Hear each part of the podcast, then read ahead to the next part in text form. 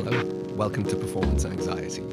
We analyse the film, television, theatre, and comedy performances that everybody is talking about. I'm Alex Dale, and with me is my resident film expert. Dr. Maren Thom. On this special minisode, we wanted to talk about Megan, directed by Jared Johnstone and starring Allison Williams as Gemma, Ronnie Chieng as David, and in a small but significant role, Millen Baird as police detective. How you doing? I'm good. I mean, you mean M. Thregan? M. Thregan, of course, yes. If the orthography of the posters is to be taken at face value, it should be pronounced M. Thregan. M. Thregan. Yeah, I was very intrigued by this film because in the trailer it promised a good experience of the uncanny or an uncanny performance. So it's being sold as, I think, a horror film or, or a horror comedy, maybe. Yes, so the idea of a robot going awry.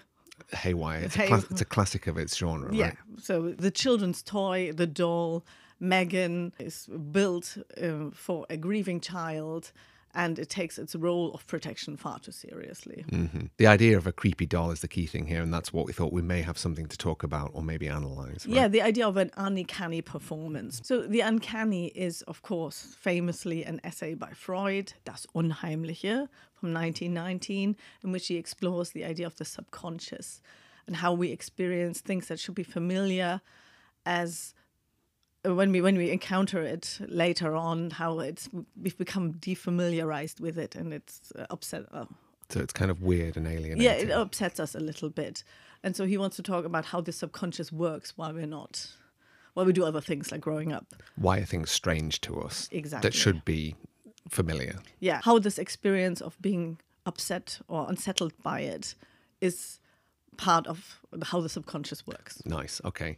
This idea was picked up again in 1970 by a roboticist called Masahiro Mori. And he talks about the uncanny valley. In, so he uh, talks about how robots have this effect on humans because they are, are like humans, but they're not quite humans and make us feel uneasy when we see them because they should be a bit human, and but they're not. And we feel weird about it.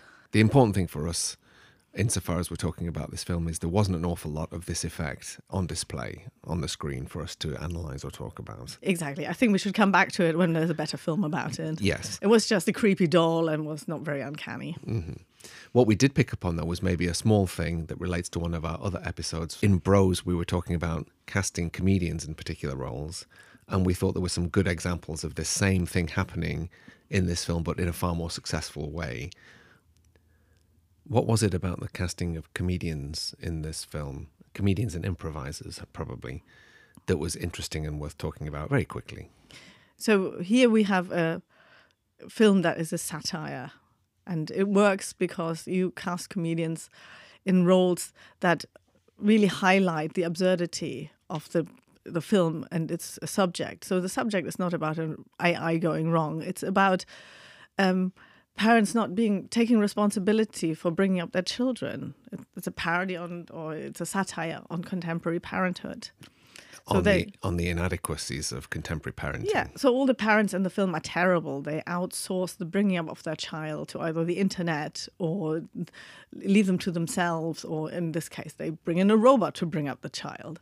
And one role in particular, I think, really epitomizes this, which is Ronnie Chieng playing David, the, bo- the boss of this robotics. He's actually a boss of a toy firm, Yes. but he's in charge of Gemma, who's the inventor, right? So he's a neurotic, angry, uh, driven boss. Immediately recognizable art- ar- archetype as the asshole boss. but- asshole boss who's of course uh, in you know in charge of a toy factory which is of course already funny right Point being that Ronnie Chieng is first of uh, first of all a comedian rather than an actor, so the way he relates to you is as an audience is different, right? Very much so. We were talking about how in Bros, the casting of an actor in a role that requires an emotional depth did not work.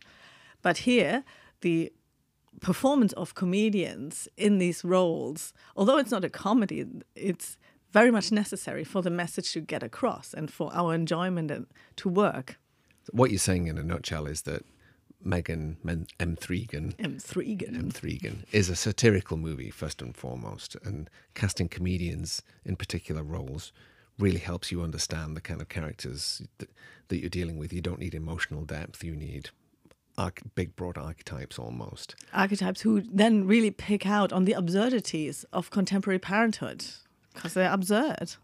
Or in this case, bosses or even absurd policemen. Shout out to Millen Baird, who delivers probably the funniest line in the film. Thank you for listening to this special minisode of performance anxiety. If you would like to hear more analysis of what it means to cast comedians in dramatic roles, please listen to our episode about bros, where we explore this idea in a lot more depth. It would mean a lot to us if you were to like and subscribe. We're available wherever you find your podcasts. Don't forget to spread the word. Till next time.